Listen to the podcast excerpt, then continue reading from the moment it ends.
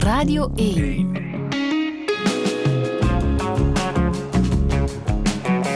Douche. Met Friede Lesage. Touché met Fien Germijns. Goedemorgen. Goedemorgen. Hoe gaat het met jou? Uh, goed.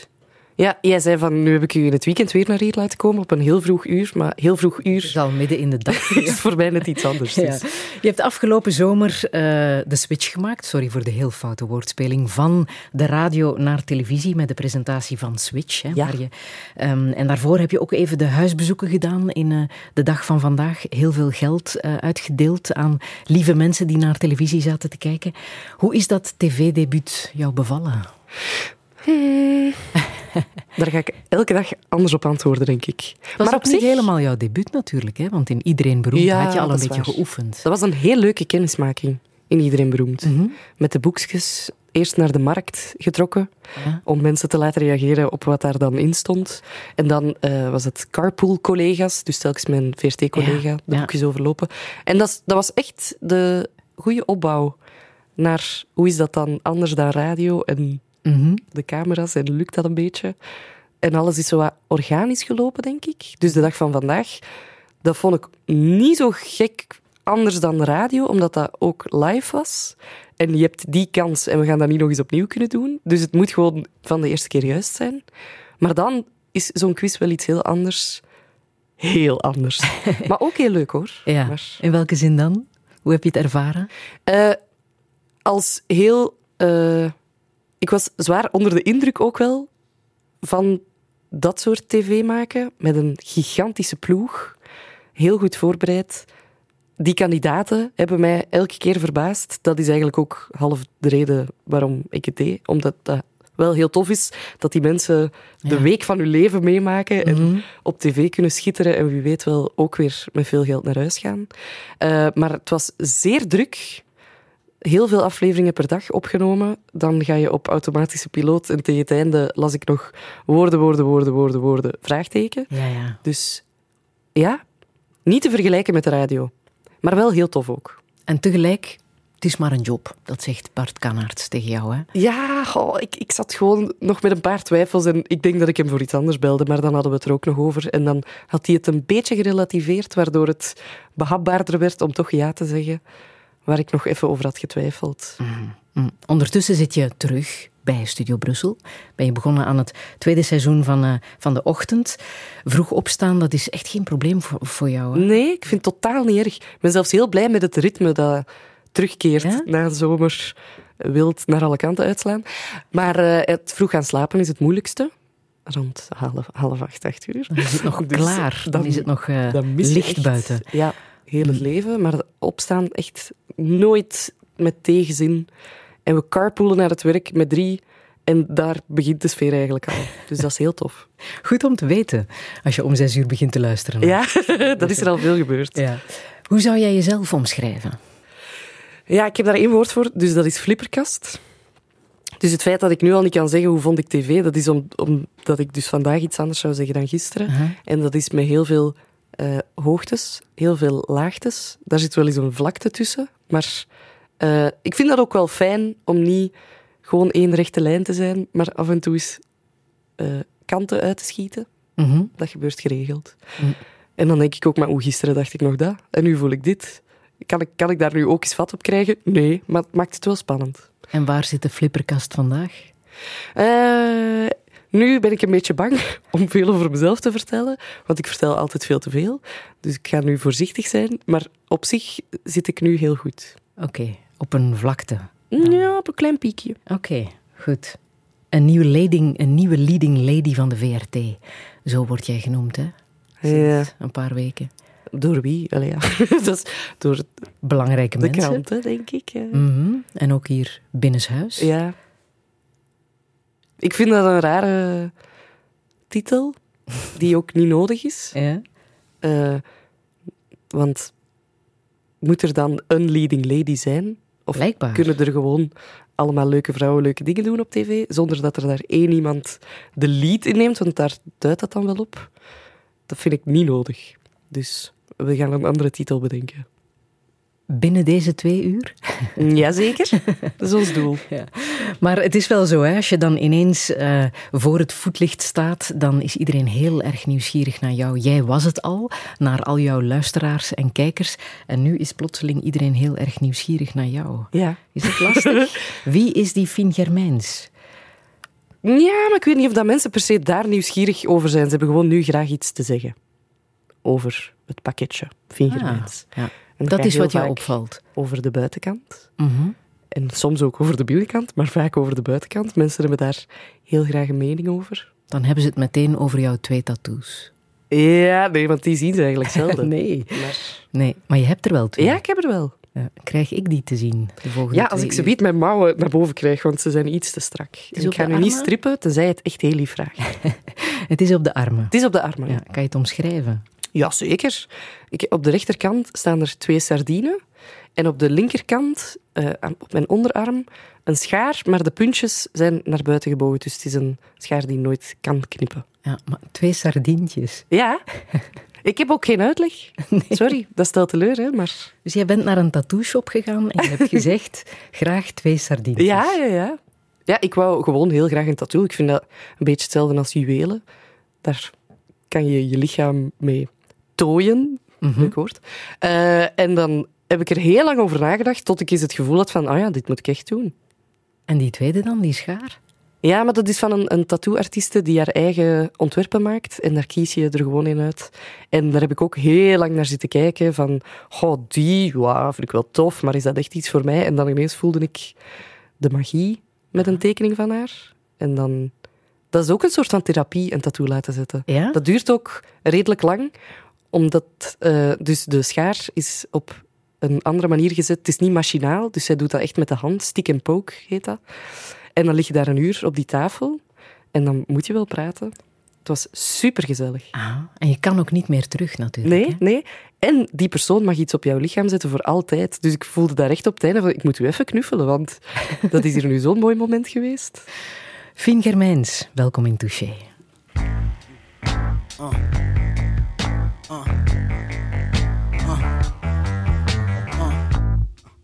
My 8x12's considered porno.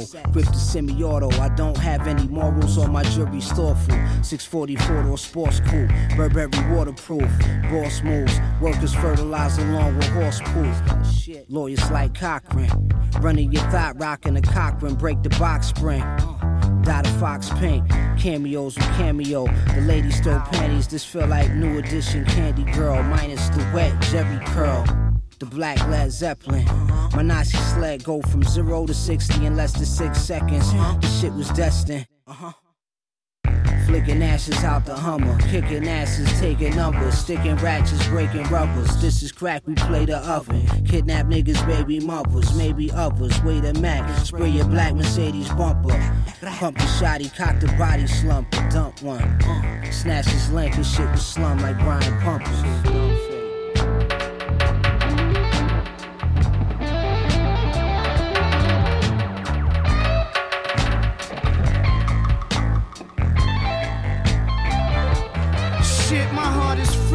I'm an art exhibit.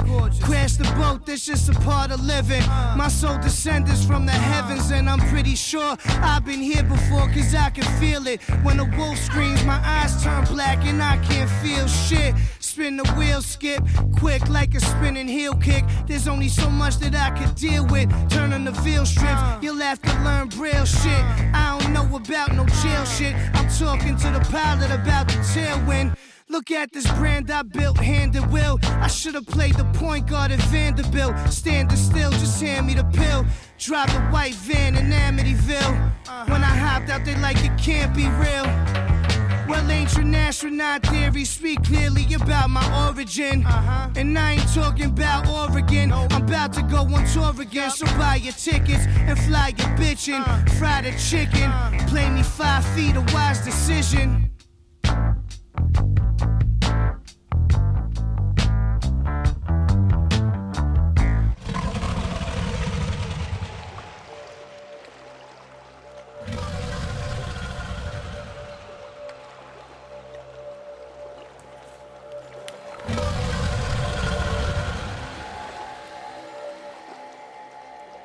Wel een heel raar einde. hè? Dat is een heel raar einde. Wat zou jij dan zeggen, Fien Germijns, op Studio Brussel, als een plaats zo eindigt? Dan zou ik Kondig mis- jij dit misschien af? wel afgekapt hebben. Ik weet het niet. Ik vind het nu van- net bijzonder om te laten horen, Ja. toch? Ja, maar Het is, een, misschien... het is iets anders. Dus wel waar. Ja. Voilà, dat zou ik dan zeggen. Ja. Je mag de plaat ook afkondigen. Ja, het is Action Bronson, maar hoe heet het nummer ook alweer? Zambezi. Voilà. Hoe heb je deze eh, aangekondigd op Rock Werchter? Action iets, Bronson? Iets minder rustig, denk ik, dan, dan nu. ja. ja, dus ik was heel blij. Nee, dat is niet waar. Ik was eerst niet heel blij dat Rock Werchter had gevraagd: wil je deze zomer samen met Otto Jan Ham en Stijn van de Voorde de bands aankondigen op Rock Werchter? En eerst dacht ik: dat is hier van hier. Dat durf ik niet. Want dat is dan heel veel volk dat staat te kijken en je hebt oogcontact en je moet grappige dingen zeggen, want die twee anderen zijn ook gewoon zo grappig dat de lat hoog lijkt te liggen. Maar dan dacht ik, hoe stom kan je nu zijn om daar nee op te zeggen? Dus dan heb ik toch ja gezegd. En Action Bronson was de eerste eh, waarbij ik eens op de mainstage van Rock Werchter mocht gaan staan. Maar het was net heel hard beginnen regenen, dus dat was redelijk dankbaar om dat iets te zeggen, omdat mensen toch al... die stonden daar, die waren sowieso die hard fan. Anders blijf je daar niet in de regen staan. En wat heb je toen gezegd? Ja, volgens mij heb ik gezegd, er is goed nieuws. Er zijn eh, twee pieken opkomst, of hoogtepunten, ik weet het al niet meer. En dat is er eentje van de buienradar en eentje van Action Bronson, want die gaat echt alles geven. Weer of geen weer. Maar dat is grappig, want je kan er echt eender wat zeggen. Je kan er echt over scheten beginnen praten en mensen zouden nog heel hard roepen. Ze zijn nog blij. Ja. Maar weet jij iets over Action Bronson? Ja, ik vind het een fascinerend figuur. Hij is super groot. volgens mij kookt hij ook heel graag. Eh, het Hij is- heeft een, een eh, culinair Ja. programma gehad, of Ja. misschien nog altijd. Wij zouden goed overeenkomen. Nee, dat denk ik. Ja, ja. hij zou jou, jou uitnodigen, denk ik. Dat hoop ik. Ja. Hij mag. Ja. Ehm, ja, we zeiden het daarnet al. Hè. Dus die rubriek Achterklap die je hebt gedaan eh, voor iedereen beroemd. ehm, daar mocht jij praten over eh, alle BV's die in de boekjes staan. Nu praten de mensen over jou. Wat heb jij over jezelf al zo wat gelezen dat je vreemd vond, opmerkelijk vond, Oh, vreemd. interessant vond? Ja, er was een, vond ik, belachelijke voorpagina Ah ja? van de blik. Maar ehm, ja, en daar, daar stond ik dan op met drie foto's, telkens een andere aflevering van Switch. En dan stond er in het groot, zijn het jurken of tenten? Dus blijkbaar eh, is, zijn mijn outfits ook dingen waar mensen graag over praten. En dan dacht ik, ja, mm, doe maar. Maar heeft er iemand daar een boodschap aan? Blijkbaar wel. Ben je daar zelf mee bezig? Raakt jou dat als je zoiets ziet over jezelf? Maar ik moet er dan wel mee lachen, maar dan denk ik, moeten jullie is dat echt voor op de voorpagina? En is dat echt graag waar mensen over praten? Maar ja, dus ik leer eh, de mensheid nu ook beter en beter kennen. Wat ze dan graag willen zeggen en graag willen lezen en waar ze graag een mening over hebben. Ah. Wat is jouw mening over jouw kledij? Tenten. nee, is niet waar. Eh, ik vind dat iedereen gewoon moet dragen waar hij zich goed in voelt. Ja? Punt. Ja. Maakt totaal niet uit of dat nu heel opzichtig is of elke dag grijze en saaie kleuren. Mag, hè? Als je daarin floreert, Mhm. top. Je houdt van kleuren. Ja, Dat heb ik wel al ik gezien. vind het tof. Ja. Een beetje meer kleur zou ik appreciëren. Gewoon, om, dan zouden we toch allemaal blij de deur uitstappen. ja. Als je dan veel kleur ziet passeren. En de reacties op sociale media, raken jou die? Maar die lees ik niet. Die heb ik ooit wel gelezen en dan dacht ik, hier word ik niet beter van. Waarom zou ik het doen? Eh, dus ja, dat zal mij zeker geraakt hebben toen. Maar dan denk ik ook weer, die mensen kennen mij niet persoonlijk. En zullen dan wel graag iets te zeggen hebben, maar het gaat mij niet raken, want het zal niet kloppen. Mhm. Want ze weten het toch niet. Maar je merkt het verschil. Ineens besta jij, want je bent op televisie. Ja, Mhm, dat Ja? heb ik wel onderschat. Ja? Ik heb niet over nagedacht op voorhand. Omdat ik ook eerder dacht dat Switch gewoon een amusant zomerprogramma was, waar verder niet te veel over gezegd werd. Maar daar was ik dus verkeerd in. ja. Daar, daar praten ze wel graag over.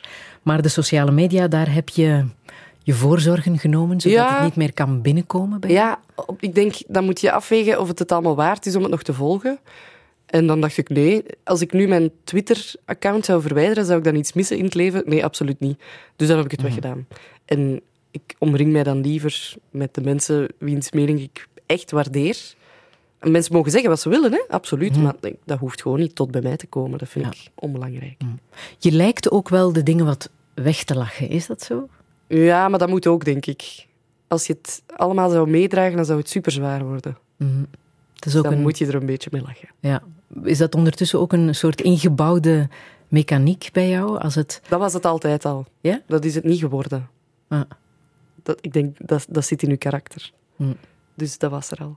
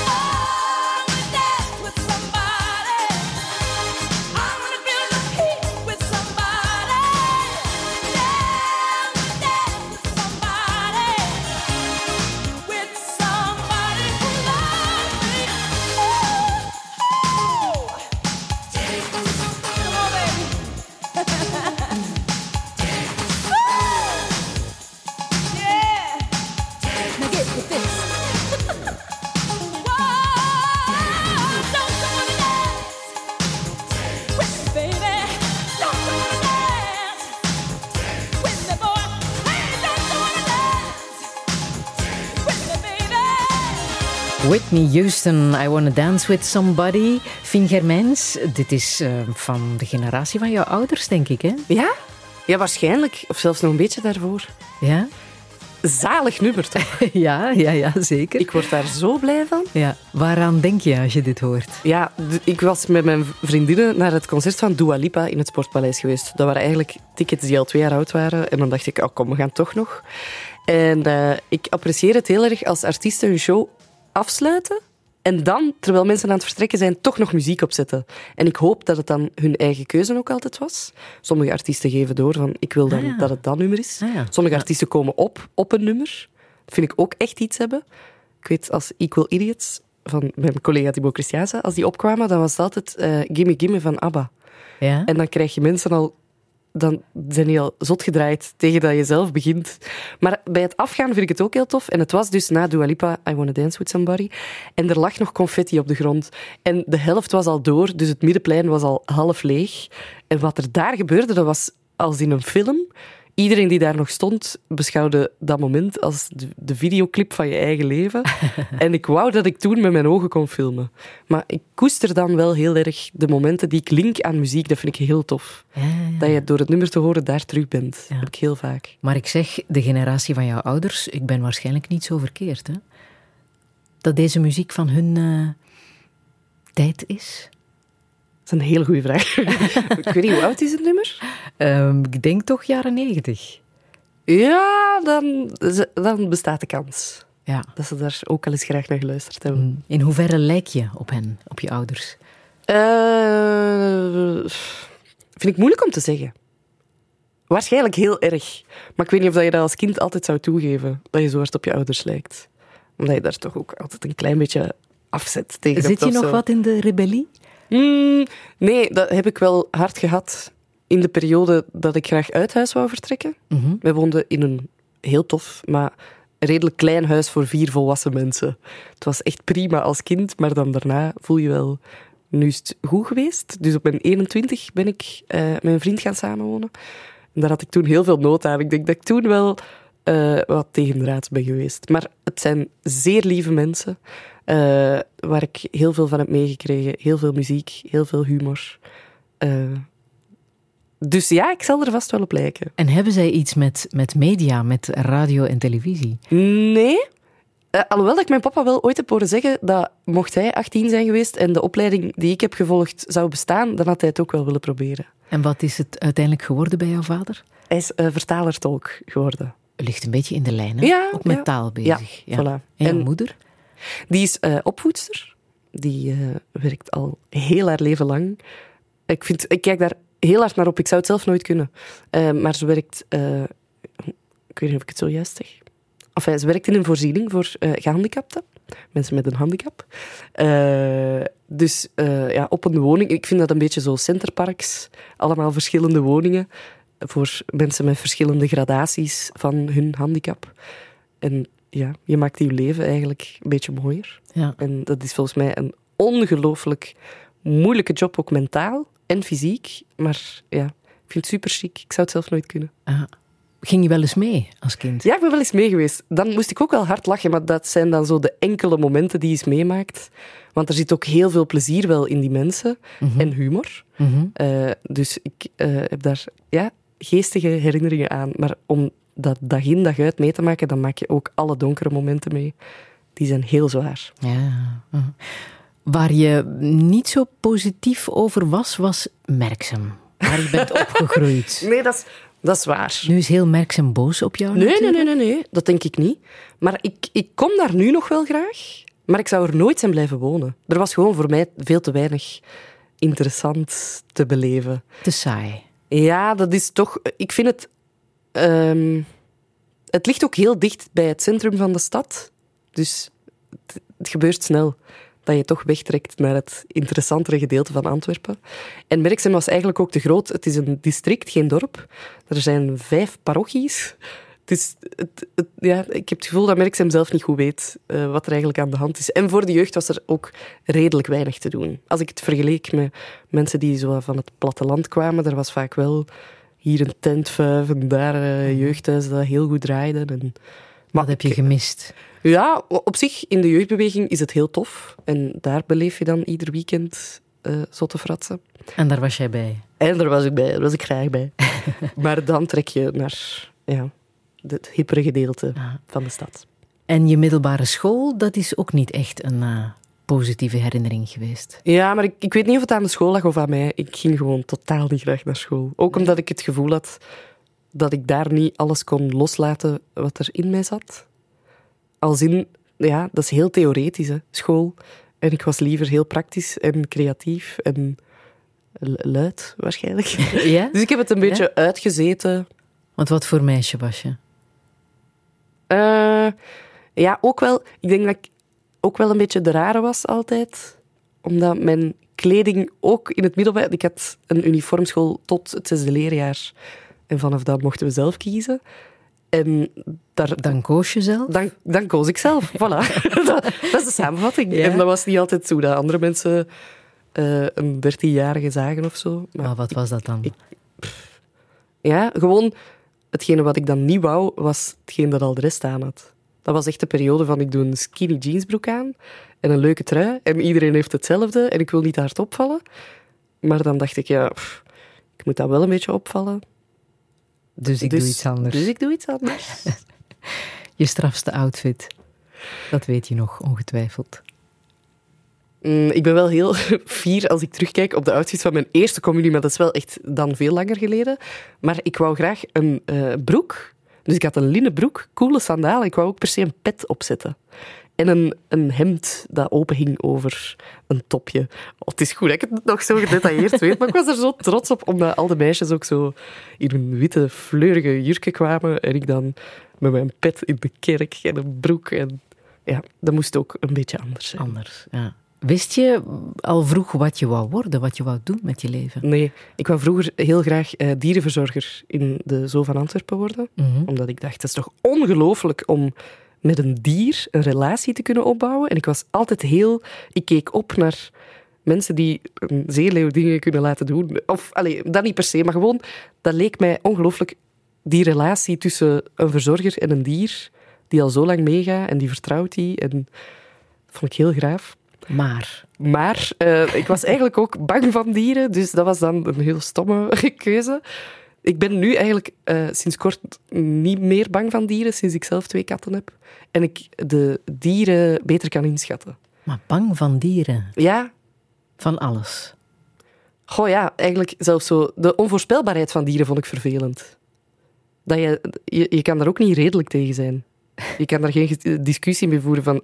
Maar waarom, waarom doe je dat nu? Dus dat haalt niet uit. Dat vond ik moeilijk, maar nu begrijp ik denk ik gewoon de denkwijze van dieren beter. Je kan ze temmen, hè? Ja, dat zou ik nu durven. Dus als ik nog een switch wil maken, dan mag de zo mij altijd bellen. En met die katten gaat het wel? Met de katten gaat het goed, ja. Ja, die begrijp ik helemaal. praten. Ja. Ja. ja, dat is echt onnozel. Dan vraag ik hoe was uw dag? En die zeggen nooit iets terug, maar ik doe dan alsof ik daar een gesprek mee heb. Maar dat gaan echt waar alle dieren, alle mensen met een dier gaan dat begrijpen. In a prison,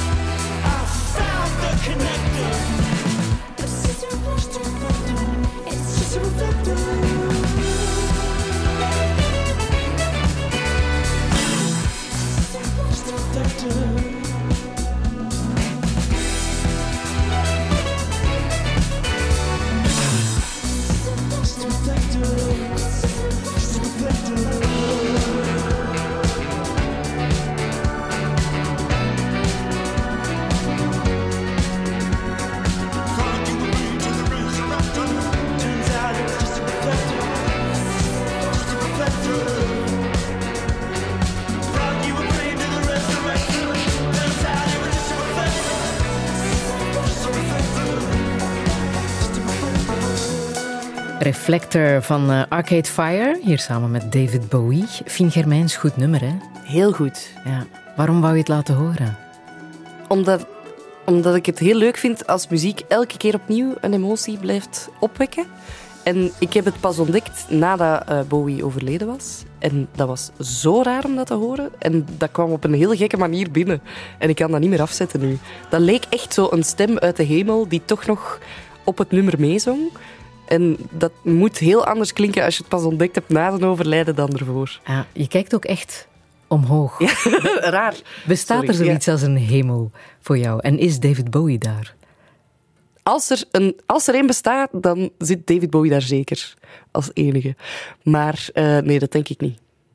Het is jammer om te denken. Hè? Mhm. Nee, ik denk dat het gewoon stopt. Maar het is leuk om ervan uit te gaan dat het wel zou zijn. En ik hoop dat daar dan veel lekker eten is en, en goede sfeer en zo. Dat hoop ik dan wel. Maar ja, er heeft toch nog nooit iemand het kunnen vertellen. Nee, Wat denk jij? ik heb geen mening. Triestig. Zeg, je hebt eh, rits gedaan eh, in Brussel. Toen je daaraan begon, die radioopleiding, welke ambitie had je toen? Wat, wat dacht je dat je daarmee zou kunnen bereiken? dat ik eh, een job zou kunnen doen waar ik zoveel plezier in kan hebben, dat ik het ongelooflijk vind dat ik ervoor betaald word. En zie. Gelukt.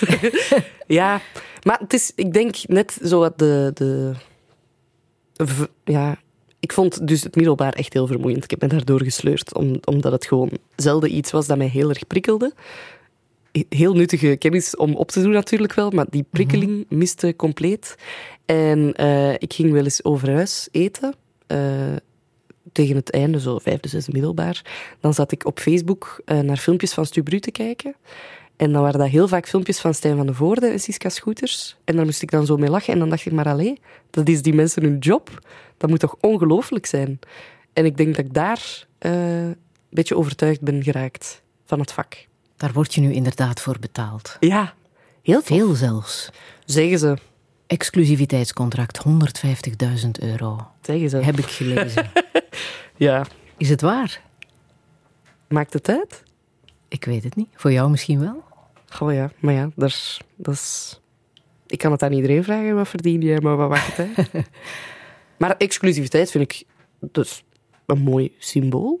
Een blijk van vertrouwen. Betekent het wat voor jou? Ja? Mocht het zo zijn, dan is het gewoon, ja, een, dan heb je wel het gevoel dat je werkgever trots is op wat je doet en dat hij het liefst heeft dat je zo dicht mogelijk bij huis blijft. Maar mocht het zo zijn, zeg je.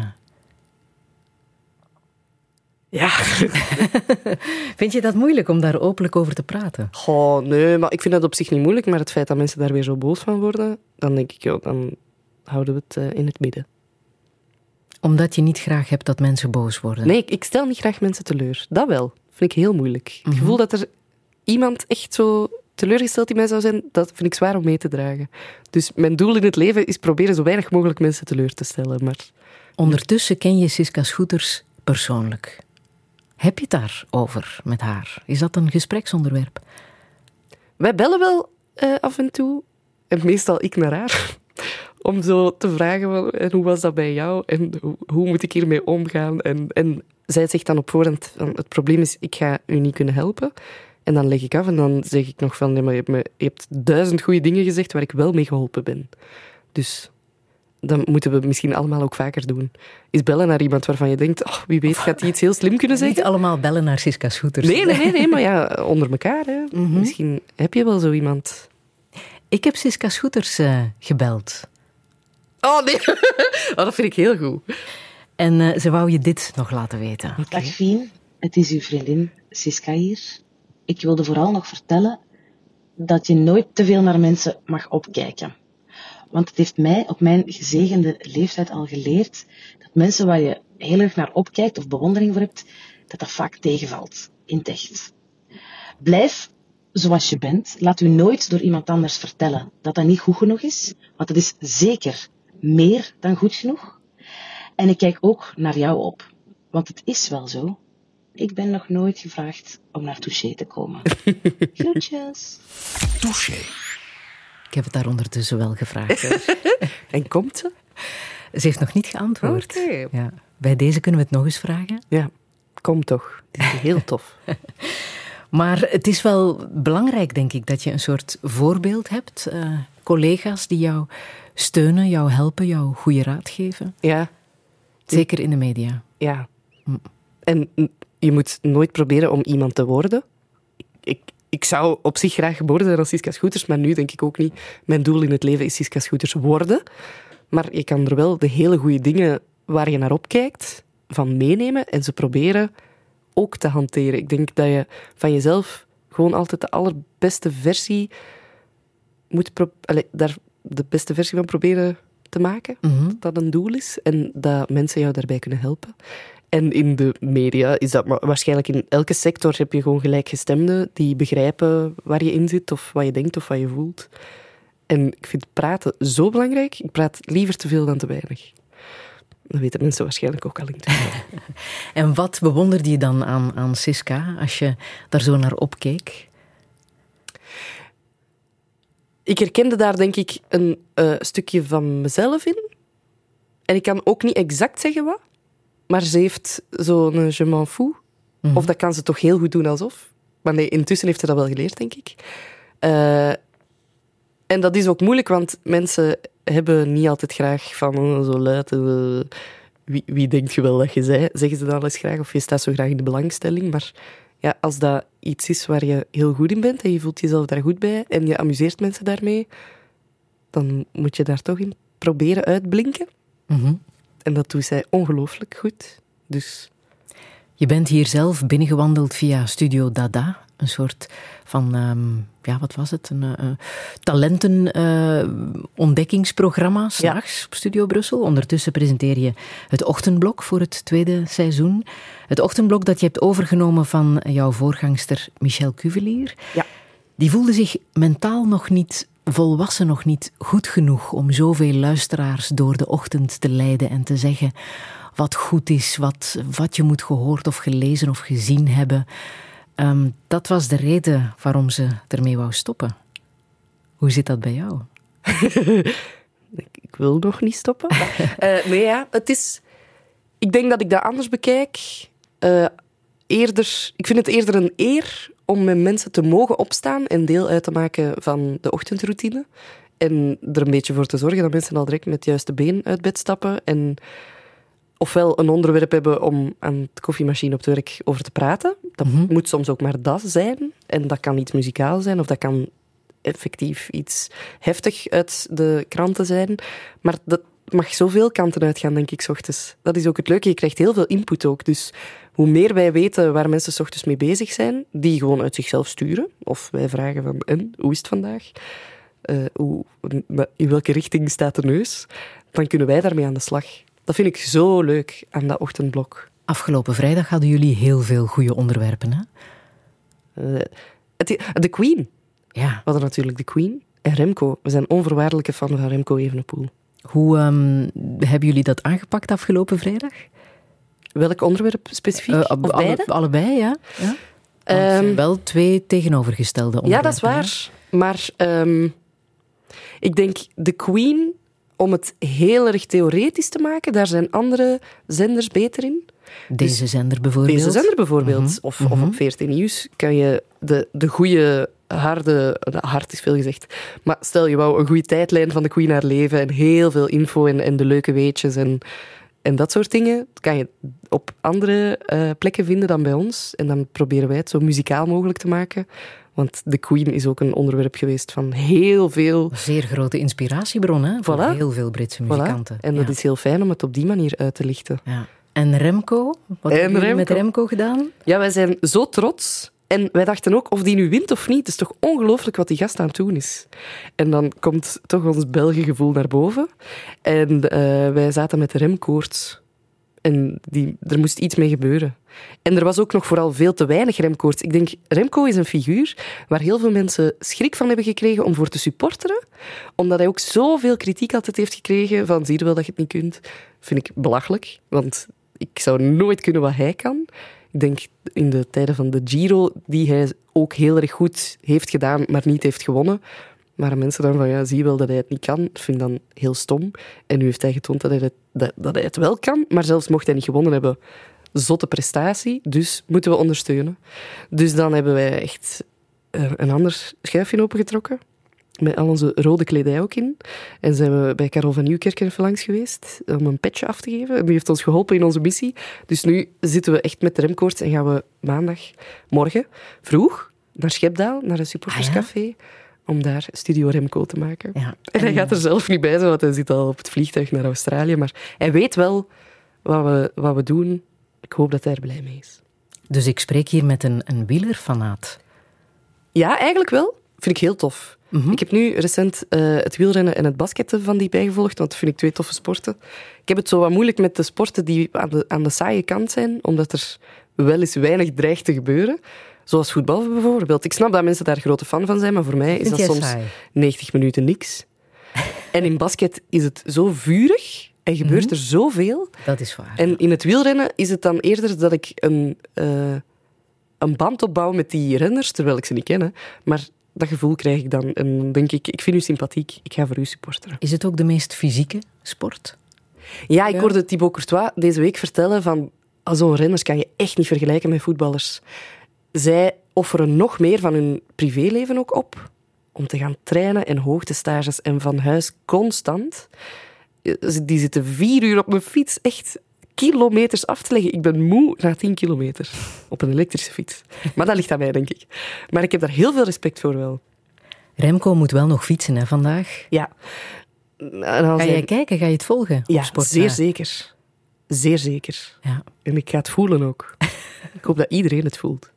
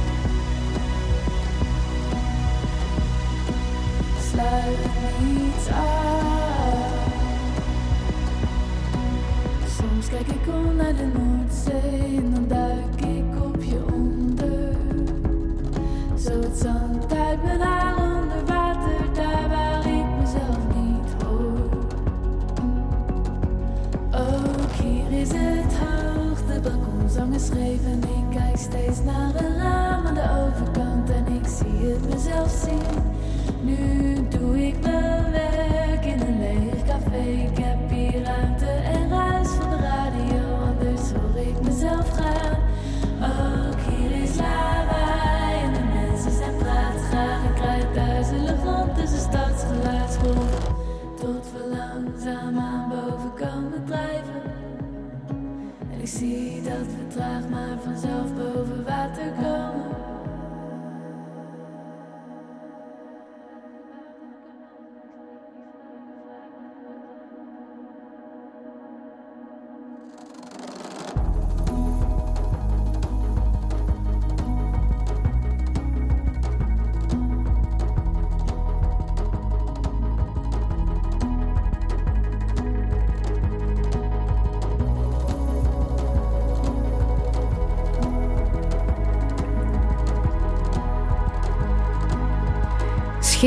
van Eefje de Visser, Fien Germijns. Waarom wou je dit laten horen? Omdat ik echt heel erg verliefd ben op de muziek van Evie de Visser. En ik kan echt tot in de treuren eh, tickets blijven kopen voor haar concerten. Ik wil dat blijven zien. En als ik er niet bij ben geweest, dan zou ik teleurgesteld zijn in mezelf. Echt waar? Die maakt echt kunst. En als je live nog honderd keer beter bent dan op plaat, dan heb ik daar echt... Voel ik zoveel vreugde. Dus haar shows zitten ook vol met choreografieën. En ik sta daar dan met open mond naar te kijken en dat ontroert mij. En dan wil ik dat blijven voelen. En ik En weet ook dat ik het ga blijven voelen. En dit nummer, waarom heb je dit nummer gekozen? Omdat het het eerste is dat ik van haar heb leren kennen. Dus daar is het begonnen. Ja. Het gaat over kunnen ontsnappen. Ja, Kopje onder Ja. in de zee. Want- en even niet meer deel uitmaken van de wereld. ja. Maar dat heeft ze dan zeer poëtisch verwoord op prachtige muziek. Ah, hoe doe jij dat? Even kopje onderduiken? Eh, ik vind dat heel moeilijk, maar ik heb het gisteren nog gedaan. Ah ja? Daar ben ik dan trots op. Nee, dan omring ik mij juist eh, met de figuren waarvan ik weet, oh, ik ga echt tijd en ruimte vergeten. En mijn gsm staat uit en we hadden, het was met vriendinnen en we hadden om half elf afgesproken en ineens was het zes uur 's avonds. En daar heb ik dan zoveel deugd van. Dus als je de juiste mensen rond je hebt om eens kopje onder te gaan, dan moet je ze gebruiken ook. Ja. Je duikt ook wel eens in de natuur, las ik. Ja, dat is Of is dat nu al lang geleden? geleden. Ja, nee, maar ik heb een periode heel erg genoten van zo op mezelf eh, gaan wandelen. Mhm. Vind ik ook heel moeilijk, want mijn gedachten schieten toch nog alle kanten uit. En ik denk dat je daarin geoefend moet geraken om echt te kunnen wandelen en niks te denken. Heel weinig mensen vogels- kunnen dat. En naar de vogels kijken. Ja, maar zij helpen misschien om aan niks te denken. Maar dat doe je. Ben je een ornitholoog? Zeker niet. nee, maar mijn tante wel. Nee, ook niet ornitholoog, maar... eh, Een vogelkenner. Liefhebber. En het heeft haar geholpen door heel veel. Dus het, ze heeft er ook een boek over geschreven. Fluitend door het leven. Mhm. Eh, Ah, ja. Dus ik geloof wel heel erg in de genezende kracht van niks doen in natuur en de vogels jou laten helpen. Mhm. Je ehm, noemt Eefje de Visser als, als, als kunst, eh, wat zij doet. Echte kunst, is dat ook iets wat jou fascineert, wat je, wat je volgt? Schilderkunst, beeldhouwkunst? Ja. Ja? Nee, maar volgen is ook weer te veel gezegd. Eh, bij gelegenheid kan ik daar ook heel erg van genieten. Ook in huis. Wij jagen wel echt op kleine schilderijtjes die Ah ja? niks waard zijn. Dat hoeft totaal niet, maar gewoon waar, waarbij je direct die klik voelt. Want er zijn zoveel landschapsschilderijtjes in kringwinkels en rommelmarkten te vinden. Maar het moet net dat ene zijn dat een gevoel oproept waar je dan toch even voor kan blijven staan en denken, ah ja, het is ook maar allemaal dat. Het is raar om uit te En als je nu echt zou kunnen kiezen, een werk zou mogen kiezen, wat zou er dan bij jullie thuis mogen Ja, hangen? maar daar ga ik dan dus lichaamsdelen voor moeten verkopen. Maar een werk van Ben Sletses Ah ja? vind ik ongelooflijk. Wat die kan. En ik denk dat ik daar ook zeven jaar lang nieuwe dingen in zou kunnen ontdekken. Dat zijn hele grote canvassen, Ja, onder andere over de natuur, met heel veel Ja. kleur, Ja. heel fel heb ik graag. en heel gewild. Fien, je bent te laat. Ja, ik ben Ja. veel te laat, ik weet het. Maar Er daarom is een, dus... Er is een enorme wachtlijst Ik ga voor zijn nieren verkopen, denk ik. En dan raak ik er misschien aan. Maar dat, is, ja, dat zou ik echt geweldig vinden om in huis te hebben. Ben je aan het sparen? Eh, nee, want dan geef ik het uit aan andere dingen waar ik ook eh, heel gelukkig van word. Dus slechte spaarder. Ehm, maar het is een groot deel van ons eh, interieur en daardoor ook gesprekstarters en dingen die mensen opvallen als ze bij jou thuiskomen. Ja, maar jij gaat echt nog eh, spotten in, in tweedehandswinkels? Ja, ja, maar ik denk dat je ze daar vindt. Ik weet niet waar je ze anders zou Mhm. kunnen vinden. Zoiets nieuw, daar, daar heb ik dan behalve als het van zo'n ongelooflijke kunstenaar is, heb ik daar net iets minder boodschap aan dan aan iets oud waar een naam op staat waarvan je denkt, ken ik niet, maar zal wel iemand zijn geweest die ofwel een hobbyist was, ofwel echt geld mee heeft verdiend, maar ja, die heeft nu net de juiste kleuren gebruikt en de juiste vormen en ik word er gelukkig van. Ik wil het hangen. Ja. Is dat jouw liefde voor schoonheid? Heb je dat ook echt Ja. nodig? Ja, en voor kleur. Er is heel weinig in ons huis wit. Eh, daarom ben ik ook heel grote fan van Gert Voorjans. Ah ja, Die, eh, ja, sinds- heel veel kleur gebruikt. Oh, vind ik heerlijk, ja. Want wij, wij jagen nu ook op gordijnen die niet wit of, of een effe kleur zijn, maar dat mag echt met patronen of strepen of ik weet al niet wat.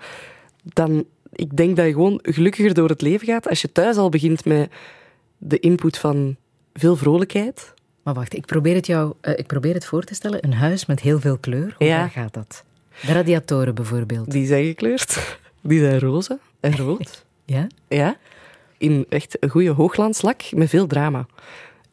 Dat, dat moet ook, vind ik. Anders dan, anders dan is er zo weinig aan een, een huis met grijs en beige. De keuken? Keuken, dat is echt een, eh, van alle shit samen. Het is een rood-wit eh dambordpatroon op de vloer. De keuken is peach, maar de, het eh, keukenblad is een heel schreeuwerig soort marmer. En het is nog met van alles erop en eraan. Dus ik heb het, en rode ramen. Dus dat, dat moest ook echt voor ons van alles bij elkaar zijn. Dat is ook een soort van expressie van... Slaapkamer, de slaapkamer valt mee. Die is voor de rest redelijk rustig, maar ook niet wit. Die is lichtblauw. Fien, ik heb nog ehm, filmmuziek uit Downsizing, film van 2017 van Alexander Payne met Matt Damon. Een, een, een bijzonder scenario, hè? Ja, Over het idee dat als je jezelf veertien keer verkleint, dat je dan misschien de wereld kan redden. ja, ik heb daar dus van wakker gelegen. Of het echt de oplossing zou zijn. Ik weet dat het waarschijnlijk totaal onrealistisch is om... Omdat je dan minder massa- verbruikt, minder plaats Ja. En dat daar het klimaat wel kan bij varen. Ja, Stel dat jij de keuze had. ik zou het wel doen, denk ik. En, Een maar dat, nee, maar dan zou ik willen dat iedereen het deed. En dat is dan de oplossing. Maar het is, het is gewoon leuk om erover te fantaseren. Zou het, zou het echt werken of niet? Zou het werken, denk je? Ja, als je gewoon denkt van deze aarde is veel te klein voor al de mensen die er nu op leven en maar blijven bijkomen, zou het helpen als wij kleiner worden en de aarde gewoon een beetje kan herstellen, omdat we minder plek innemen. Houdt het jou bezig? Ja, tuurlijk. Heel erg. Ik vind het een heel vervelend idee dat ik er zelf individueel niks aan kan veranderen. Ik kan een steentje bijdragen, maar het allemaal oplossen is te moeilijk, hè? Toch eens nadenken over dat idee van downsizing. Met eh, deze muziek onder andere. Fien Germijns, wij praten zo meteen verder. Radio 1.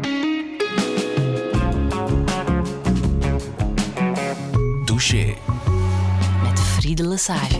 En met Fien Germijns. Deze zomer maakte ze de switch van radio naar televisie en terug. Tussen het ochtendblok bij Studio Brussel naar het één-programma Switch. De heerlijk gezellige persoonlijkheid werd meteen gebombardeerd tot leading lady van de VRT. Maar is dat haar ultieme ambitie? Wat is voor haar de definitie van schoonheid? Wie is de kok in huis? En waarom zien we niet meer mensen van alle soorten en gewichten? Dit is Touché met Fien Germijns. Een zeer goede middag. Oh, he treats me with respect. He says he loves me all the time. He calls me 15 times a day. He likes to make sure that I'm fine. You know, I've never met a man who's made me feel quite so secure. He's not like all them other boys, they're all so dumb and immature. There's just one thing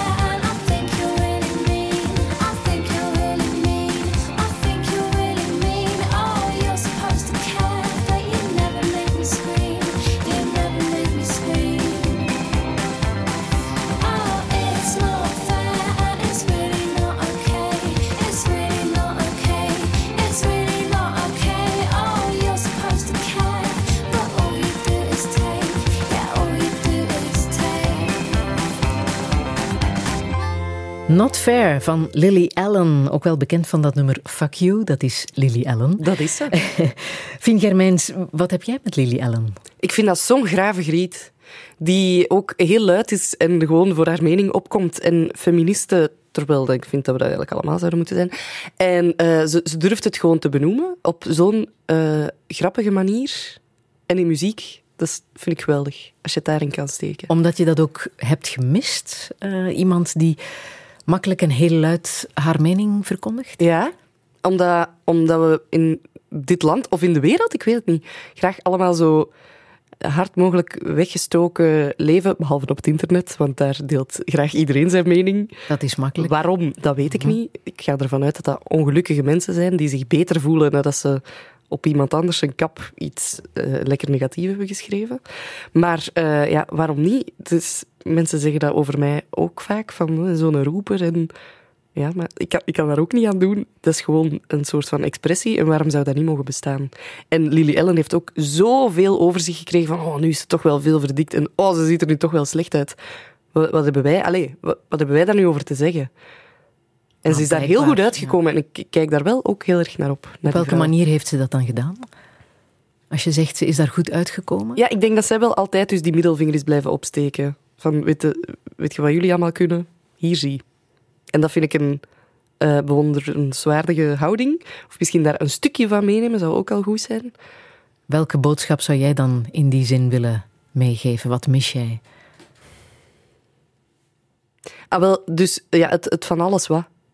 Mis ik in alles. Eh, maar vooral in de media eigenlijk. Zo het, het van... Ja, er- Het beeld dat wij creëren van Ja, hoe mensen zouden moeten zijn? Ja, waardoor dat de uitzondering plots een uitzondering wordt. Terwijl ik denk, dat is helemaal niet... Die mensen krijgen gewoon niet te zien op tv. Het gaat over zoveel dingen. Zoals, waaraan denk je dan?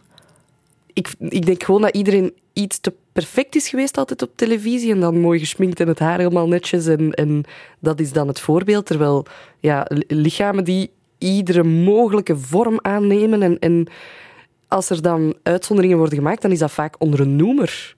Waarom zijn er ook geen mensen met een lichamelijke handicap of zo op tv? Gewoon no- dat we dat normaal vinden, in plaats van, oh, die, je moet dat altijd zo benoemen. Of met kleuren, of met, ja, het is met alles zo. Dus daardoor, als je dan net niet lijkt op hetgeen dat we altijd al hebben gezien op tv, dan ben je raar. En dan ben je een onderwerp waar mensen graag over praten. En dan denk ik, ja, maar er, er lopen, als ik het nu op mezelf trek, zoveel mensen rond die een beetje hetzelfde zijn als ik. En die mogen zich toch ook herkennen in iemand op tv. Is er dan bij jou een moment geweest waarop je je ineens bewust was van jouw lichaam? Ja, maar dat ben je dan altijd, omdat het nog steeds zo scheef zit hoe wij denken over het perfecte lichaam of de perfecte mens. En dat ben ik nooit geweest dan, blijkbaar. Maar het is ook stom, want ik denk er zelf af en toe ook nog zo over.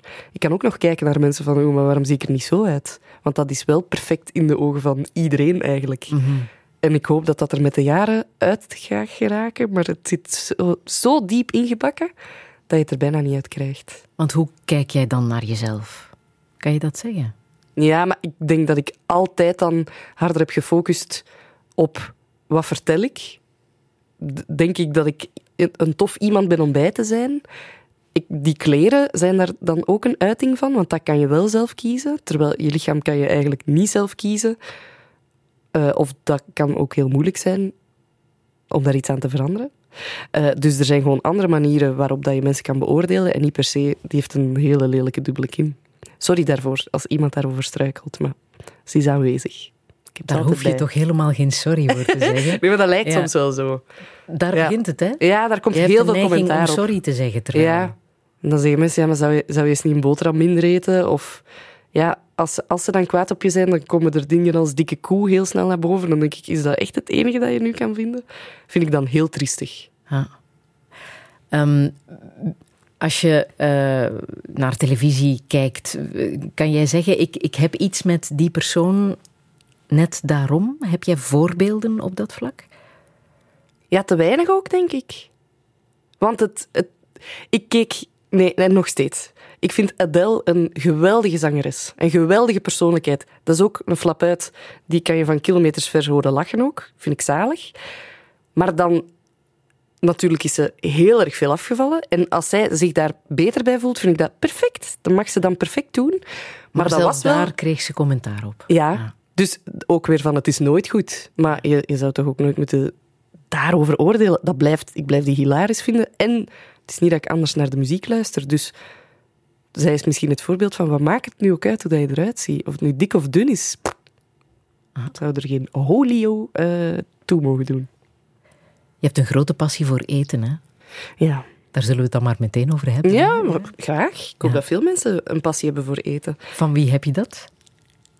Van mijn maag. Eh, ik denk ook wel een beetje van mijn lief. Maar ook van mezelf hoor, maar we hebben elkaar daar ook in gevonden. Dat is toch gewoon met de mooiste momenten van mijn leven, daar was altijd eten bij betrokken. Gewoon samen rond een tafel zitten met veel lekker eten. Als dat ook het doel is eh, van, van vriendschappen, dan vind ik dat heerlijk. Het zelf maken en liefde is het beste ingrediënt. Ja, het is wel waar. Ik kook heel graag voor mensen. En dat is dan met heel veel liefde. En ik voel ook heel veel liefde als mensen voor mij gekookt hebben. Dus dat is zoiets stom dat toch zoveel kan betekenen. Hoe zalig is het als je aan iemand laat weten van oh, ik voel me eigenlijk niet zo goed en die staat voor je deur met een pot tomatensoep. Dat zegt zoveel. En dat is maar gewoon een potje eten. Maar daar kan je geweldige boodschappen mee overbrengen. En wat kook jij graag? Eh, ik, ja, ik, Heb je een favoriete keuken? ja, de Libanese sowieso. Daarom ik wil ook heel graag eens eh, voor een lange tijd naar Libanon gaan om veel te eten. Maar eh, nee, dat vind ik wel. Die maken echt smaakbommen. Dat vind ik de tofste. Indisch heeft dat eigenlijk ook. Dan zijn wij daar met een beetje peper en zout, maar bij hen is de basis altijd look en gember en kruidnagel en sterrenijs en weet ik het allemaal. Dat zijn zo'n goede fundamenten om mee te beginnen koken. Dus de bommen zijn mijn favorieten. Van smaak, hè. Calorieën ook natuurlijk, maar... Otto Lengi. Ja. Ja, ik zou heel graag, mochten ze nu zeggen, je mag een buurman kiezen voor de rest van je leven, dan ga ik naast hem wonen. Ja. Ook voor de restjes en zo. Maar ja, dat is, volgens mij bestaat zijn leven ook uit... Ik wil mensen gelukkig maken met eten en uitnodigen en het aan mijn kinderen meegeven en op alle mooie en mogelijke manieren de kracht van een goed bord eten doorgeven. Zit jij op de app Be Real? Ja, het is al heel lang geleden nu, maar ik ben er wel mee begonnen. Dat is een eh, app waarbij je foto's post Ja, zoals het is op dat moment. Ja. Je doet geen extra moeite. Je zorgt Nee. er niet voor dat je met een goede belichting nee. en het juiste kleedje... Nee. Vooral niet. Nee, vooral niet. Mm. Dat maakt dat? mij... Ja, Ja? Oh ja, dat heeft mij echt eh, er terug een beetje in doen geloven dat sociale media ook iets positiefs kan zijn. Want dan zie je ook dat er tien mensen uit je vriendenkring gewoon in de zetel liggen en niks aan het doen zijn. En dan denk ik, FOMO is niet nodig. Ah. En eh, in het pyjama of ongeschminkt of ik weet al niet wat. dat- ik vind het een heel eerlijke vorm van gewoon even tonen wat je aan het doen bent. Ja. Het helpt om jezelf graag te zien op die manier. Het kan alleen maar helpen, denk ik. Ja, Ah, toch misschien terug eens iets posten. ja. Misschien Want je krijgt een, een, misschien krijg ik zo meteen. Je krijgt een. Melding, ja. Nu moet je iets posten. Ja, Dus je hebt geen tijd om je voor te bereiden. Nee, nee, nee. Het moet gewoon op dat moment. Als het echt niet uitkomt, kan je het altijd later posten, maar dan komt het er wel bij dat het niet echt real was. Aha. Dus het is echt... Maar het is grappig, want eh, in, bij mensen van mijn generatie hoor je dan elke dag... Het is be real! En dan op dat moment haalt iedereen zijn gsm boven en En neemt een foto. neemt een foto. Mhm.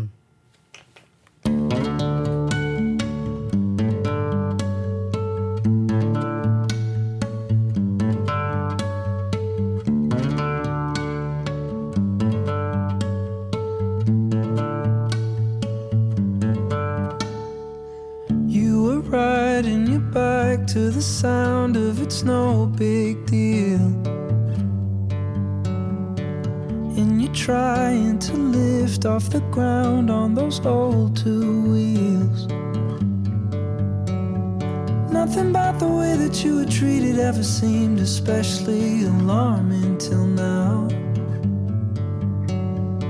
So you tie up your hair and you smile like it's no big deal. Let it go. You can throw a party full of everyone you know. Not invite your family cause they never showed you love. You don't have to be sorry for leaving and growing up.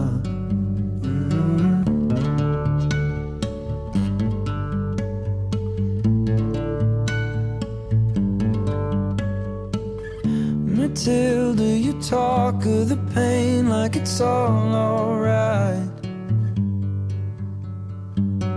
But I know that you feel like a piece of you's dead inside. You showed me a power that is strong enough to bring sun to the darkest days. It's none of my business, but it's just been on my mind. Let it go. You can throw a party full of everyone you know.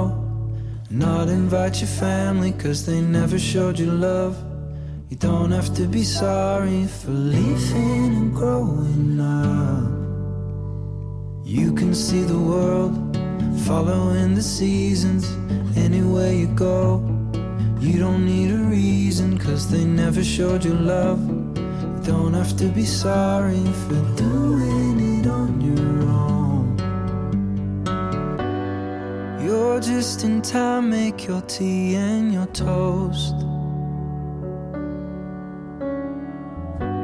You framed all your posters and dyed your clothes. Ooh, you don't have to go. You don't have to go home. Oh, there's a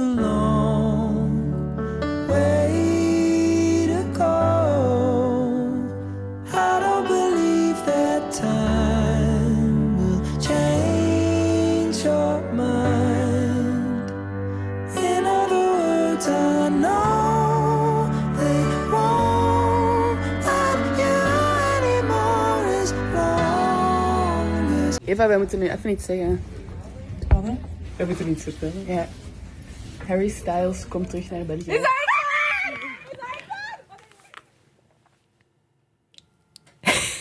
Oeps, toen sloeg Fien even op, op een paar jingles. Maar dit was Harry Styles, hè, Fien? Ja. Ja. Ja, sorry, ik heb hier alles kapot. Dat is helemaal niet erg, helemaal niet erg. We hoorden Mathilda. Ja. Ja. Och, waarom, waarom wou je dit laten horen? Eh, ik had echt eender welk nummer van Harry Styles kunnen kiezen. Ook onvoorwaardelijke fan van hem. Al En- sinds One Direction? Nee, ik ben heel laat eh, bij de groep gekomen eh, van fans. Maar dat is ook een beetje een verbindende factor tussen heel veel mensen in mijn leven. Harry Styles. Ja, je moet fan zijn van Harry Styles voor je Nee. binnenkomt bij Fien Germans. Nee, maar we steken elkaar aan.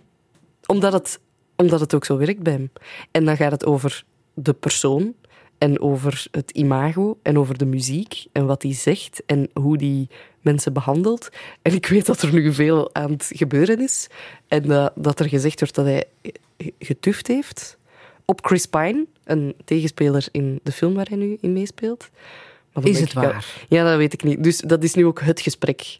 Eh, Dat wou je zo net even tikken naar Styles. dus ik dacht, ik ga nu een mail sturen en vragen what, what happened. Want ik kan er niet tegen dat ik nooit echt ga weten wat er gebeurd is.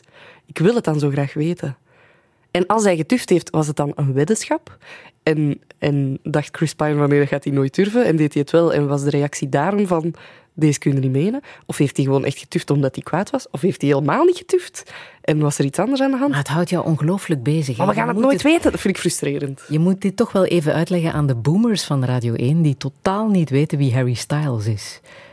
Waarom is, is Harry Styles zo speciaal? Het is een generatiegenoot, dus dat voel ik al in zijn denkwijze. Zijn levensmotto is treat people with kindness en het zou dat van iedereen moeten zijn.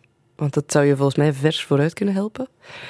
Ehm, hij gaat op een heel leuke manier om met zijn fans, want echt, fans van Harry Styles zijn buitenaardse wezens. Jij bent ook gaan kijken, hè? Ja, maar ik ben nog niet op het niveau dat de echte, echte superfans daar staan. Had je aan toen?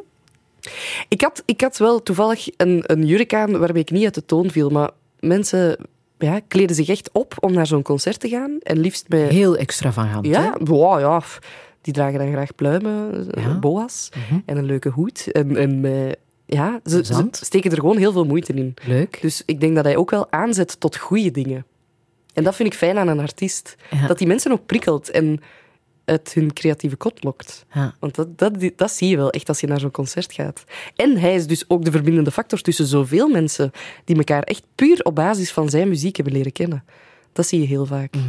En dit is wat er dan gebeurt als ehm, vorige week eh, opnieuw een concert wordt aangekondigd van eh, Harry Styles. Dat ben jij samen met een collega gaan vertellen tegen Eva, Eva de Roo, Roo. ja. Eva, wij moeten nu even iets zeggen. Anne? We moeten niets vertellen. Ja. Harry Styles komt terug naar België. Is dat waar? Is dat echt waar? Nee, is dat geweten? Wat, hoe weten jullie dat? Nu? Wie heeft dat gebeld? Dat is niet waar. Is dat, is dat niet waar? Ja, dat is wel waar. Dat is waar. Echt waar? Dat is echt waar. Maar nee, die komt naar Werchter. Ja, dat maakt niet uit. Wat komen? Touché. Studio Brussel ging helemaal uit zijn dak. Ja. Want hij komt naar Werchter. Ja. Ja, moeilijk te begrijpen, denk ik hoor, voor de boomers van Radio 1. Maar Ja, maar dan kan als ik je er ook... plezier aan beleeft. Ik ga het met woorden niet kunnen uitleggen dan. Ik ga niemand kunnen overtuigen. Ik denk dat je zelf in het gat moet vallen. dat je dan gaat beseffen wat het is. Ja. Maar Het tegenovergestelde bestaat ook, hè? Ehm, Andrew Tate, om maar één naam te noemen. ja, Maar dat fascineert jou ook heel erg. Wat moeten we daarover weten? Oh, fascineren is echt veel gezegd. Zoveel aandacht verdient hij niet. Maar dat is een, eh, een figuur. Oh, wat, wat is zijn beroep weer? Hij heeft heel Was veel geld. Kickboxer? Kickboxer, Ja. voilà. En dan heeft hij deelgenomen aan eh, Big Brother. Ja. En die verspreidt zijn mening graag heel luid, heel extravagant. En die mening is eigenlijk ook gewoon zeer onvriendelijk naar verschillende groepen toe. Om die reden is hij ook heel snel uit Big Brother gehaald. Ja, ja. Hij heeft echt zoiets van... eh, en vrouwen horen eigenlijk weer zoals vroeger geen mening te hebben. En thuis, aan de haard. En het is een mannenwereld. En wij zullen wel met elkaar vechten om dingen uit te klaren. En hij, is zo, hij zegt zo'n gruwelijke dingen. Maar het gruwelijke eraan is dus ook dat er wel heel veel jonge mensen zijn mening volgen. Mhm. En dat je dat echt kan zien. En dat vind ik een heel griezelig idee. Dat hij, dat hij er toch in slaagt om mensen mee op zijn kaart te krijgen. Zijn accounts waren ontzettend populair, maar die zijn nu offline gehaald. Ja, Heb je daar dan een verklaring voor hoe het komt dat jonge mensen vooral daarin meegesleurd worden? ik denk eigenlijk gewoon dat er zijn zoveel extreme en dat zijn makkelijke handvaten. Mensen houden zich daar graag aan vast en hebben dan het gevoel dat zij het beste idee hebben over iets. En dan voel je daar een, een groepsmening en dan hoor je misschien ergens bij. Ik kan het niet verklaren, want ik voel het ook zelf niet. Maar ik denk dat het zoiets moet zijn. Dat jij dan het gevoel hebt van, ja, ik heb het hier gevonden. En misschien ben ik wel beter dan andere mensen, omdat ik dit nu verklaar en denk. Zijn jongeren makkelijker manipuleerbaar? Ze krijgen het gewoon op meer manieren binnen, denk ik. Waardoor dat ze heel veel te verteren krijgen en dan wel sneller een mening of een idee gaan vormen. En voel je ook dat dat geduid wordt, wat Andrew Tate deed, en dat dat niet aanvaardbaar is? Nee. Eh, en ik, ik- iedereen leeft ook te veel in zijn eigen bubbel op het internet. Dus ik denk dat zo'n dingen niet bestaan, tot het dan naar boven komt dat daar een andere gigantische bubbel is die niet geloven dat wij bestaan. Dus het, het is echt maar... Is dat het gevoel dat je zelf ook hebt gehad? Ik val hier uit een bubbel. Ja, super hard. En ik heb het nog zo vaak met, dat ik denk van, maar hoe kan je daar nu zo over denken? Maar dat is dan gewoon omdat ik in mijn eigen omgeving geen mensen ken die er op die manier over denken. Maar zo, zo leven we eigenlijk in, momenteel denk ik, heel veel bubbels naast elkaar met het gevoel dat jouw mening de enige juiste is. Ja. En daar wordt dan graag in gepolariseerd ook nog eens door de media. Foute boel.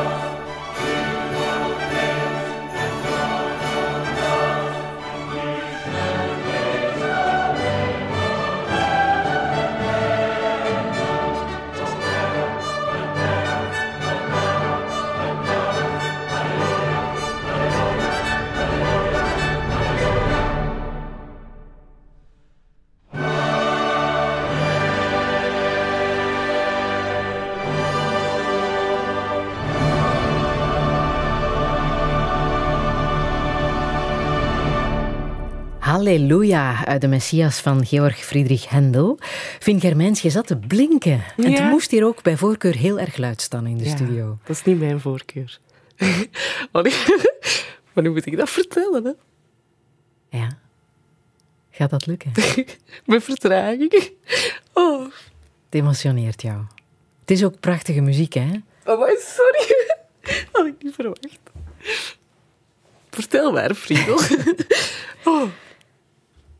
Waarmee heeft het te maken? Waaraan denk je als je dit hoort? Oh, Oké. Allee, maar ik kan dat hier niet vertellen. Dat is niet toch erg. Oh, ik moet even ademen. Het is eh, een nummer dat mijn grootmoeder graag heel luid opzette. Maar dat vind ik goed. Dat typeert daar ook dat alles heel luid moest. Het is een heel luide kant van de familie. En we hebben dus ook de, deze zomer haar afscheid gevierd. Met dit nummer superluid. En dat was echt... Oh, maar, dus ik kan het nu niet horen zonder daaraan terug te denken. Ja, ja. Dat vind ik moeilijk. En wat voor iemand was zij? Ik moest er zo mee lachen. Heel kordaat. En zo niet per se van de superveel woorden over emoties. En soms was het gewoon van, kom, dat moet nu, we moeten daardoor. Maar ze was zo grappig. En daar herkende ik mij ook wel in op de hele toffe manier.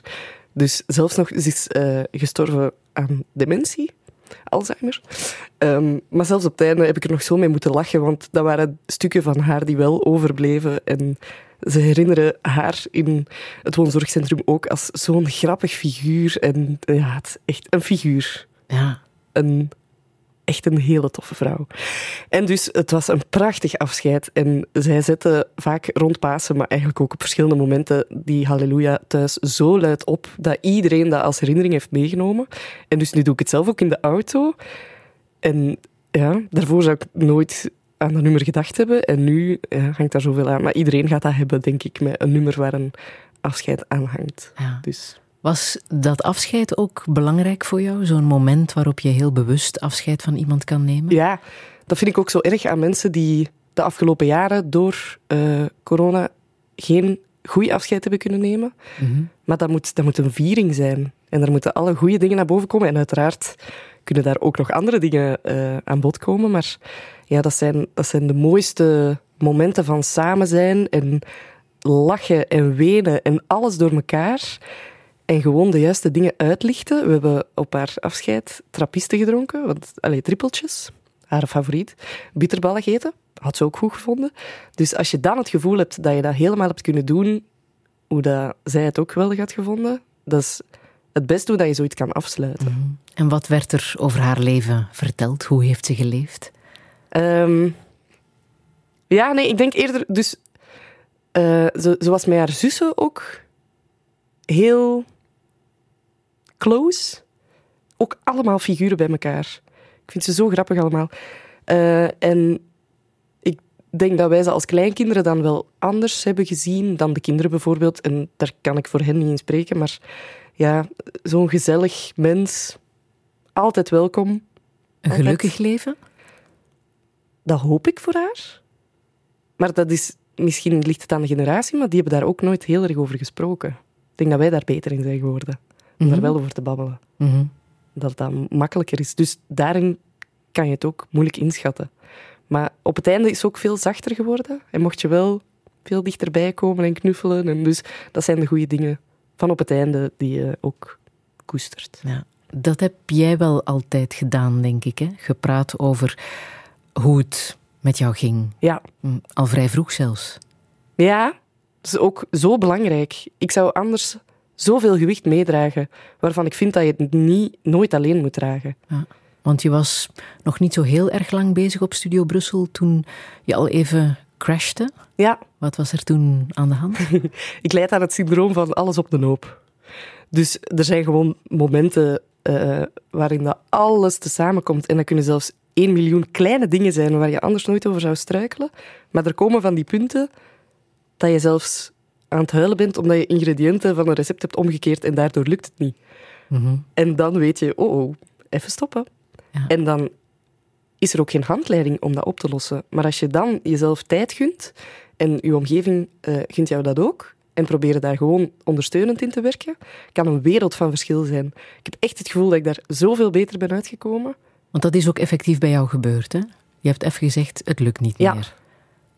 Ja, en dat is ook totaal niet erg. Ik denk dat mensen dat ook niet moeten negeren als je dat gevoel krijgt. En dan dus denken van, kom aan, flink zijn en toch doorgaan. Wat dus mijn grootmoeder wel gezegd zou hebben. Maar dat vind ik een positieve verandering. En ze is er waarschijnlijk nog te weinig, maar bij deze mijn eh, warme oproep aan mensen om gewoon heel goed te luisteren. En wat heb jij toen gedaan om jezelf terug op de rails te krijgen? Dat kan ik dus niet zeggen. Nee? Nee, dat is echt geen idee. Maar plots ging het terug. En ik ben uiteraard wel gaan praten met de juiste mensen. En ik ben wel veel op mezelf geweest, waardoor dat ik mezelf ook heb leren vertrouwen. Eh, waardoor ik ook wat angsten aan de kant heb kunnen zetten. Maar ik kan niet zeggen van dat en dat en dat is de oplossing. En was het dat? Waren het angsten? Ook. Ik zeg het, alles op een hoop. Mm. Veel bij elkaar. Dingen van lang geleden, dingen van kort geleden. Soms dan is het een berg waar je echt niet rond kan. En dan moet je er zelf over proberen geraken, maar dat kost tijd. En dan is werken vaak de factor Mm. die je even moet schrappen. Ja. Maar heeft therapie toen geholpen? Ben je met iemand gaan praten? Ja, zeker. Dat is ook makkelijk om, om eens te kunnen uitzoomen of iemand dat voor jou te laten doen, die niet bij alles betrokken is en heel je verleden ook kent. En die kunnen er toch op de juiste manier de juiste dingen uithalen, waardoor dat je ze hardop zegt en denkt, "Ah ja, natuurlijk. Dat is het waar ik mee zit. Maar nog nooit iemand heeft het mij hardop laten zeggen. En ja, het zit in heel kleine dingen. Dat is wat je helpen. bij heel veel jonge mensen ziet, hè? Ja. Die al heel snel blokkeren op heel jonge leeftijd, net van school af. En Ja. het lukt niet. Ja, maar dan zit er volgens mij daar ook iets scheef in heel het eh, patroon van het leven. En is het dan goed dat we daar wie weet wel eens iets aan gaan veranderen? Of dat iedereen voor zichzelf al de juiste middelen kan vinden om er wel mee te kunnen doorgaan. En dat we dat ook kunnen doorgeven aan volgende generaties. Van dat is echt allemaal oké.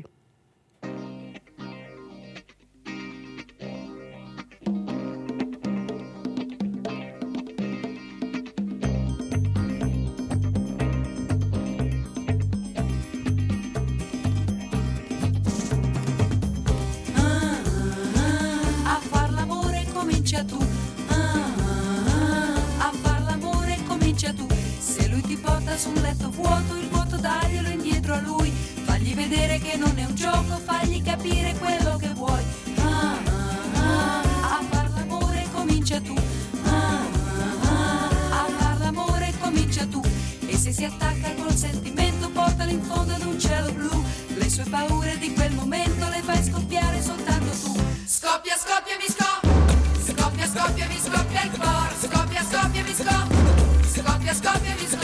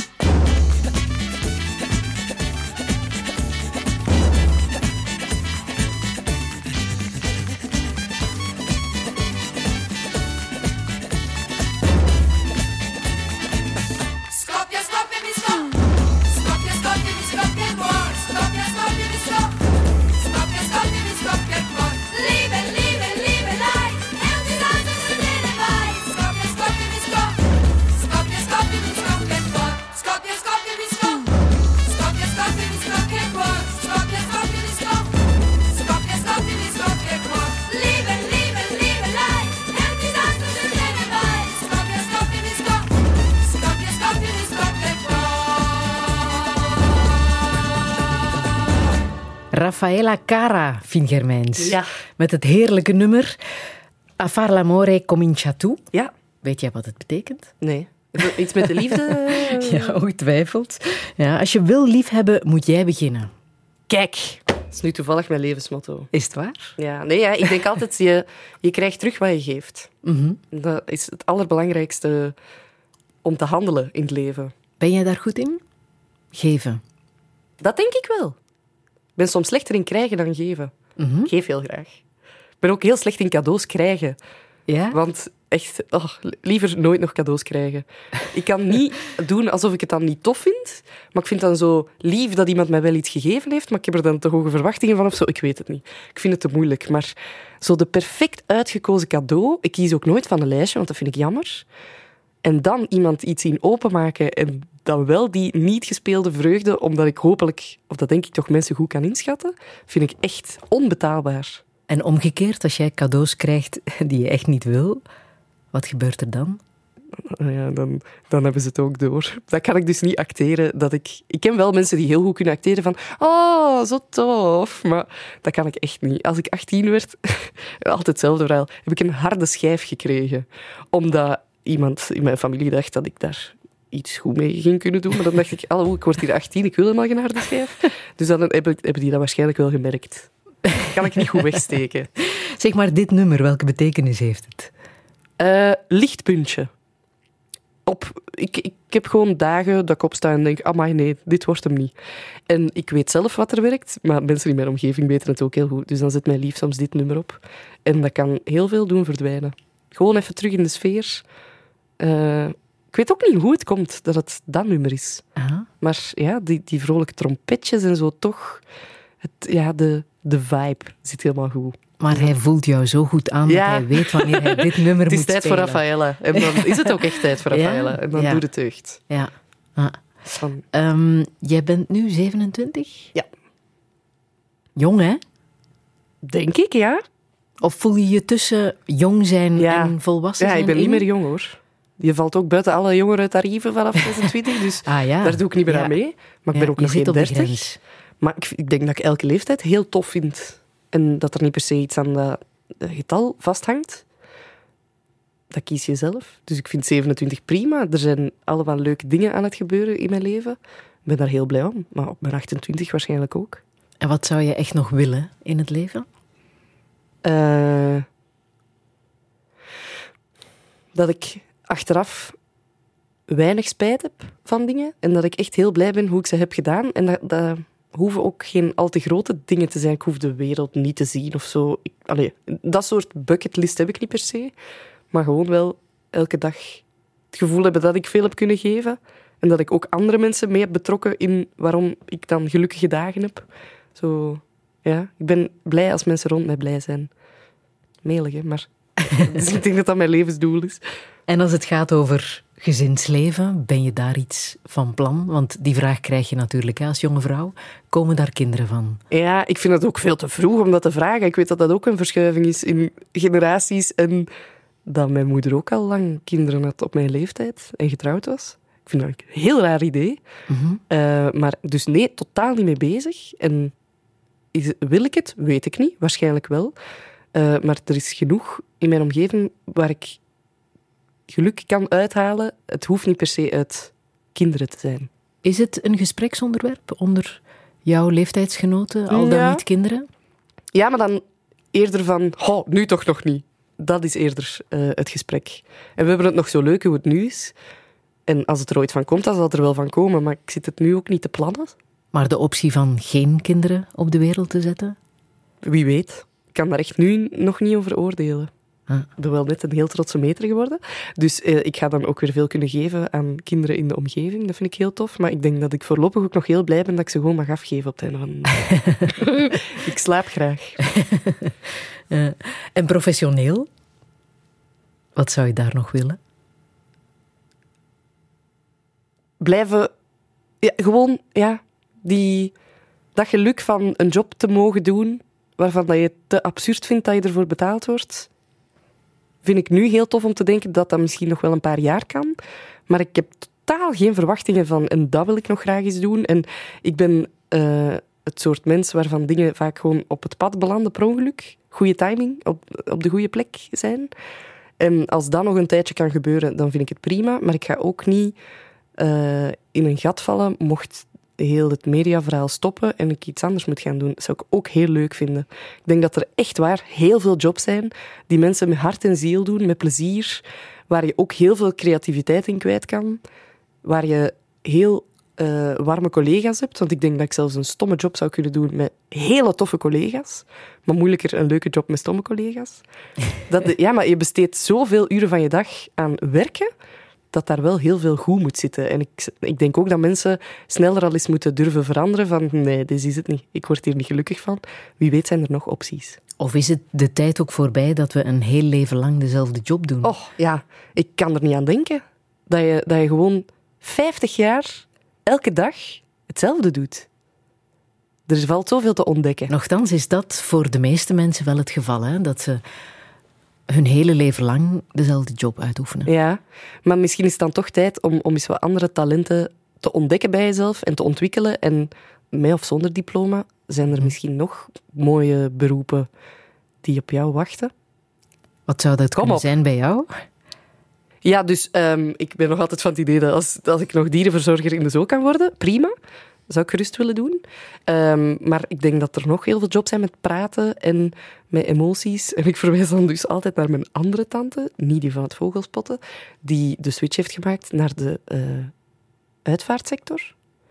Eh, zij heeft bijvoorbeeld ook de dienst van mijn oma gedaan.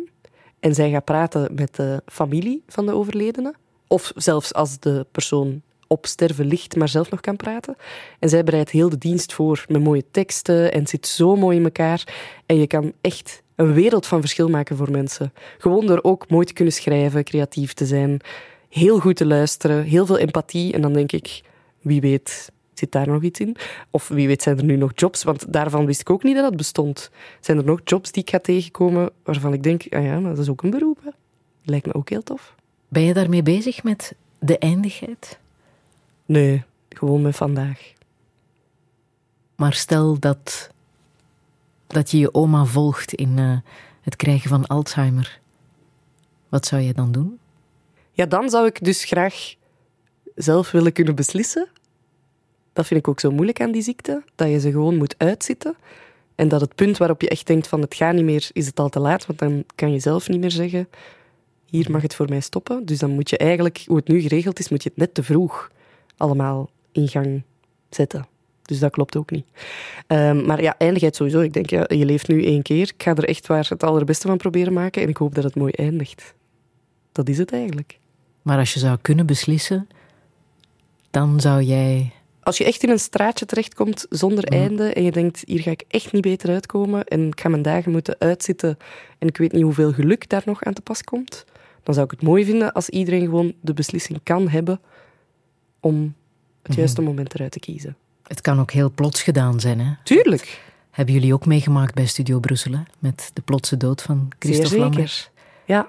Ja. Hoe was dat voor jou om dat op heel jonge leeftijd mee te maken? Dat zo iemand met een vingerknip kan verdwijnen? Ja, dat is zoiets absurd. En net omdat het een collega is die je echt elke dag ziet, is het zo'n groot verlies. Alhoewel, ik kan niet zeggen dat was mijn allerbeste vriend. Maar je hebt daar zoveel aan, aan collega's en aan goede collega's. En ik denk dat hij de allerbeste was. Dat het echt heel moeilijk is om dan terug in je ritme terecht te komen zonder hem. En dat te moeten doen. Maar anderzijds, er is zo prachtig afscheid genomen van hem. Hij is vertrokken met een knal. Echt. Iedereen koestert hem zo hard. En zijn afscheid was even goed. Ja, een volksfeest bijna. En we hebben zoveel mooie dingen over hem verteld. En het applaus aan het einde van zijn dienst heeft voor mij eh, mijn visie op applaus helemaal veranderd. Ja? Ik kan nu heel goed Ja. onderscheiden wat een applaus uit beleefdheid is en welk handige klap er echt oprecht is. En daar krijg ik het dan vaak ook heel moeilijk van. Ja. Van echt oprecht applaus. Maar daarvoor moeten we het misschien allemaal doen. Dat denk ik wel. Een goed applaus op het einde. Hé, zo wil ik vertrekken. Ah. Hm. Dan moet jij nu oefenen, hè? Ja, dat is goed. Dat zal ik doen. Welke boodschap zou jij hier nog willen meegeven?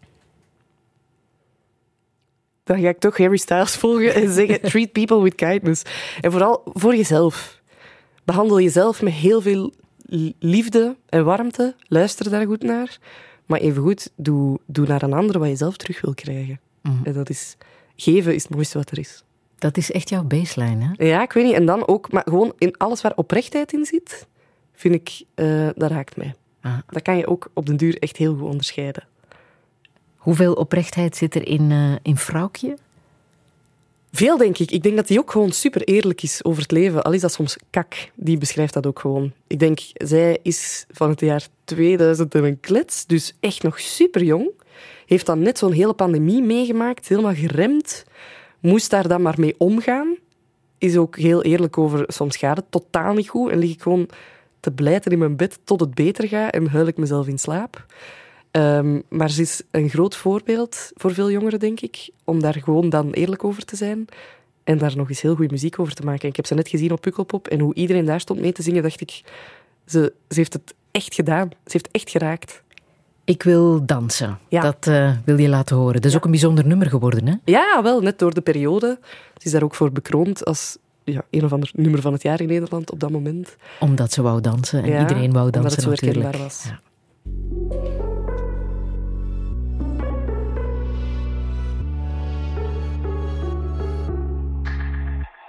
Ik wil dansen, ik heb de hele dinsdagavond niks om handen. En een tijdje terug lag ik nog te janken, maar ik verander.